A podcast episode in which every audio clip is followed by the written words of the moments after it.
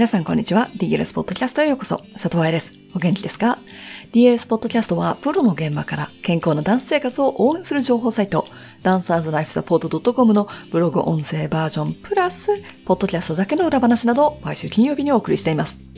先週のボリコン話に引き続いて、今週もボリコンやりながら考えた疑問ありのままの自分っていいのか？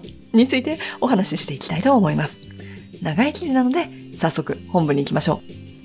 ダンサーはありのままの自分でいいのか ?2021 年3月から始まったボリコンサークルでも、両グループ合わせて50回を超えました。パンデミックになってからバレエ学校生徒、そして卒業生たちにオンラインでエクササイズクラスは提供していたんだけれども、それは私の元生徒たち、性格もレベルも分かっている子たちを相手にしていたので、ボリコンサークルを始めるときは大丈夫かちょっと心配していました。でも、継続してみたら、バレエ歴、年齢、スタジオ、地域だけ長く国境も越えて、みんながオンラインでエクササイズをしても効果があるんだということを再確認。特にボリコンでは、マイクラス後に参加者からフィードバックをもらっている。フィードバックであった悩みや問題に対して個別に対応していける。毎月最後のクラスの後に Q&A があり、本音を聞けるという環境を作ったので、一方的に受けるだけになりがちなオンラインクラスの壁をちょっとは超えられたかなと思っています。でも、面白い発見もありました。私が画面で見ている様子と本人の思っていることがずれていることがあるということ。テクニックやエクササイズが正しくできているか否かではありません。それを学ぶためのボリコンサークルなので。そうではなく、メンタルな部分というのかな。今日はその部分を紐解いていきたいと思います。映画フローズンが流行ったこともあるかもしれませんが、ありのままの自分を好きになろうというメッセージが主流になって久しいですよね。すでにフローズン2も出てるし遅いって。ごめんね、ディズニー好きじゃないのよ。ラブヨーセルフのメッセージに喧嘩を売ってるわけではございませんし、エルさんに恨みがあるわけでもありません。もちろん氷にされたいわけでもなければ、寒さは身に染みます。でも、ありのままの自分というのは非常に難しいトピックだと感じるんです。特に教育の場では。ありのままの自分イコール今の自分だと仮定しましょう。ダンサーも指導者も昨日の自分よりも1ミリでも成長した自分になりたいのではないか。もちろん自分が嫌いだから変えたいという否定の気持ちではないですし、自分のダメなところを認めてあげるのも大切。でも、ダメなところが分かっていたら、いい方向に変えていく努力が必要なんじゃないかと思うんです。そうじゃないと前に進めないと思いませんか？ちなみに日本語ではありのままの姿を見せるのよとなっている歌詞ですが、原曲は直訳すると手放せ、これ以上隠しておくことはできないわとなります。そのままでいいという停止した感じではなく、自分から隠すのをやめるという行動をとるという感じっていうの。ちょっとニュアンスが変わる感じがするんですが、皆さんはいかがでしょうか例えば、私は関節が緩いから、私は側腕症だから、私は横脚だから。これらが事実だとしましょう。関節可動、可動性というのは存在しますし、そういう人たちは関節をコントロールが難しく疲れやすいです。突発性側腕症は原因不明であり、完治の方法はまだ分かっていません。横脚、内反出は遺伝で決まることもあります。これらは事実です。エビデンスがあります。私は関節が緩い、事実。だから疲れやすい、事実。だからこそ他の人より体力をつける努力が必要で、現状突破の手段。だけど、疲れが溜まったら自分を認めてあげてしっかりと休む。体の声を聞くこと。と、できるのが理想なんですよね。だけど、このような行動をありのままの自分と表現するのか、私にはわかりません。それよりは、セルフアクセプタンス、つまり自分を認めることだと思うんですよね。バレエ学校の生徒たちでも、この自分を認めることの先に進めない子たちが多くいました。私は側腕症だから、まっすぐな背中にはならないから、だから努力も何もしない。これではダンサーになるのは難しいでしょう。側腕だからダンサーになるのが難しいのではなく、今の自分よりも先に進む気持ち、つまり向上心がないから。ダンサーから怪我の相談を受けるとき、怪我の名称をもらっと安心しちゃう子たちがいます。そしてそこで終わっちゃうの。なんとかという怪我でした。ちゃんちゃんって。正しい怪我の診断は最初のステップです。その次がリカバリーに大切なこと。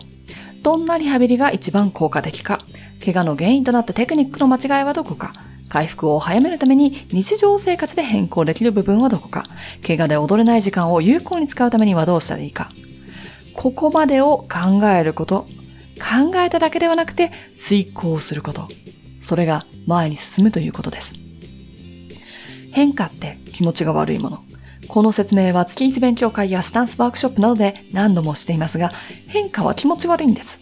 人間の脳みそはサバイバルをナンバーワンゴールに掲げています。今までやってきたことというのは死ななかったこと、サバイバルしたことですよね。なので今までの習慣は安全だから、それを変える必要がないと思っちゃうんですよ。今までの習慣、癖を変えるには大きなエネルギーが必要になります。できないわけじゃないですよ。習慣は変えられますが、努力が必要だし、変更期は居心地が悪いです。神様にお願いするときのように指を組んでみてください。私は右の親指が左の親指の下に行きます。やってみてくれましたか？では、手を逆にしてみてください。右の親指が上だったら、左の親指が上に来るように組み直すってこと。気持ち悪いでしょう。別に解剖学的に不可能な動きではありません。別に指を組む手を変えたからって命に別状もありません。でも気持ち悪いんです。これ。だからね、ありのままの自分は時々楽な方に逃げてるだけの場合があるんです。誰かが見ていないと努力できない。どうしてもレッスンで痛いところまでプッシュしてしまう。硬いなと思った筋肉があったら執着してオーバーストレッチしてしまう。忙しいって分かっていながらスケジュールを詰めすぎる。これらもありのままの自分です。これらを放っておいて成長できると思いますか？誰かが見ていないと努力できないのだったら、見てくれる人がいなくなった途端、周りに遅れを取ってしまいます。今のスタジオではみんなの憧れのお姉さんだったとしても、バレエ学校に行ったらその他大勢になります。そこで努力ができなかったら、何のために留学したんでしょうね。これ、私です。私が留学した時の考え方でした。怪我していても、レッスンで痛いところまでプッシュしてしまう。だけど肝心の強化エクササイズはつまらないし、踊らないし、やってもやんなくても、怪我が良くなった様子が見られないから、サボってしまう。これでは、怪我は良くなりません。はい、これも私でした。硬いなぁと感じた筋肉があったら、エクササイズのフローを無視して、いきなり停止状態になるダンサー、脳みそが止まって、目がうつろになって、そこだけストレッチしてしまう。これは私ではありません。これはボリコンサークルでよく注意した部分でした。ダイナミックストレッチ、エクササイズの動きだったのに、ちょっと硬いなと思ったらそこでストップしてしまう。思考も止まるし、何かが取り付いたかのように目線が定まらず、その位置で停止。笑えると思ったでしょでも自分でもやってると思うよ。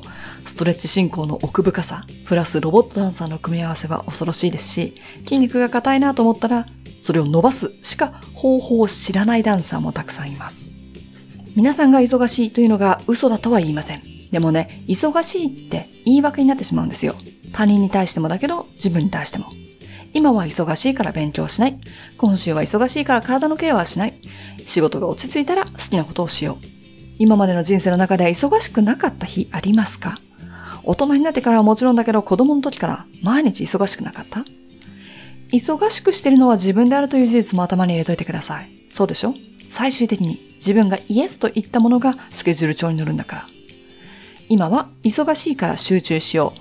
今週は忙しいから寝る前5分だけでも体のケアをすることで次の日がベストコンディションになるようにしよう。仕事が忙しいから何月までは新しいことに手を出さないようにしよう。これらは自分を認めたセルフアクセプタンスの上に今できる対策を取っていることになりますよね。そこまで考えていてやらないというオプションを取ったんだったら問題ないけれども、忙しい忙しいと言いながらやりたくないこと、もしかしたらやりたかったことを後回しにして、結果思ったように人生が生きられなかったら悲しいよね。習い事がいっぱいすぎて自分の好きなことに没頭できない。結局、興味があったことへの愛情も薄れてしまい、大人になったら仕事しかできない。趣味って聞かれたら何なんだろうってなってしまう。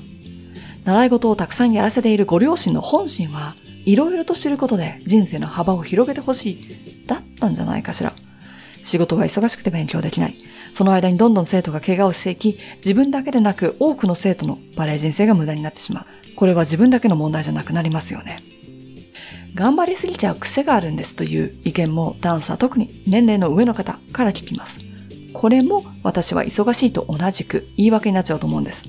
頑張りすぎちゃうと分かってんだったら、調整する方法を学ぶ。それが前に進む方法になるんじゃないかしら。昔、生徒の一人でずっと足首の痛い子がいました。せっかくレッスン休んでリハビリエクササイズをしてるのに、劣らない分バイトをすごい量入れてたんですね。結果、朝起きられず、授業に遅れる。怪我している関係上、レッスンの最初の方しか参加できないのに、その時間に遅れる。レッスンで遅れを取るという焦りからも、やるなと言われてる動きまでやってしまう。夜遅いシフトがたたり、見学している時に眠くなってしまうため、先生にサボっていると思われてしまうし、何より怪我の回復が遅れます。それを今は踊れないから他のことで頑張りすぎちゃうんだよね、ということもできると思います。痛いのをプッシュしちゃうのも踊りたい気持ちが強いから頑張っちゃうんだよねって言えちゃいます。頑張りすぎなのかな？それとも頑張る方向が間違ってるのか？と思います？ちなみに、頑張ってと言われることが負担になる人もいると聞きます。でも、周りから何を言われても、それをフィルターする能力がなければ、ダンサーって難しいと思いますよ。一般の人たちももちろんそうだけど、プロダンサーになったら、ある種のセレブになるため、ネット上で自分のパフォーマンス、だったらいいんだけど、見た目や踊りの癖とかいろいろね、について言ってくる人がいるので。でもその話は長くなるのでまた今度。忙しいことも側弯症も、関節可動可動性も、グッド、バッドという名札を貼らないでください。体力がない自分も、調子に乗って踊っちゃう自分も、グッド、バッドで分けないでください。そうじゃなくて、it, is で見てみましょう。よしよしをつけるなってこと。英語で習ったでしょ ?it, is は現在形だって。ということは、これがありのままの自分じゃない？そして、そこから先に進むことが未来、現在進行形。側腕症だから現在は左右差を感じられるように感覚を育ててコルセットの代わりに筋肉で保てるように強化中。これが現在進行形。足の手術をしたからレッスンはできない。だから現在は足に負担をかけないままで踊りに必要な筋力を作り、かばって動いているだろうから、怪我していない方の足のケアに時間をかけるように意識します。だけど、ストレスは回復を遅くするから、その日の気持ちを整理するために日記を書いてます。なんていうのは、現在進行形。そうできたら、エルサの言うところの、正しいも間違いもルールもなくて、私は自由になれるという歌詞になるんじゃないかなと思うのです。いかがでしたか？ありのままの自分にいい悪いをつけずに、だけど先を目指す。そんなことができるようになったら嬉しいですよね。ということで、今週のポッドキャストはここまで。また来週金曜日にお話ししましょう。ハッピーランシング、佐藤愛でした。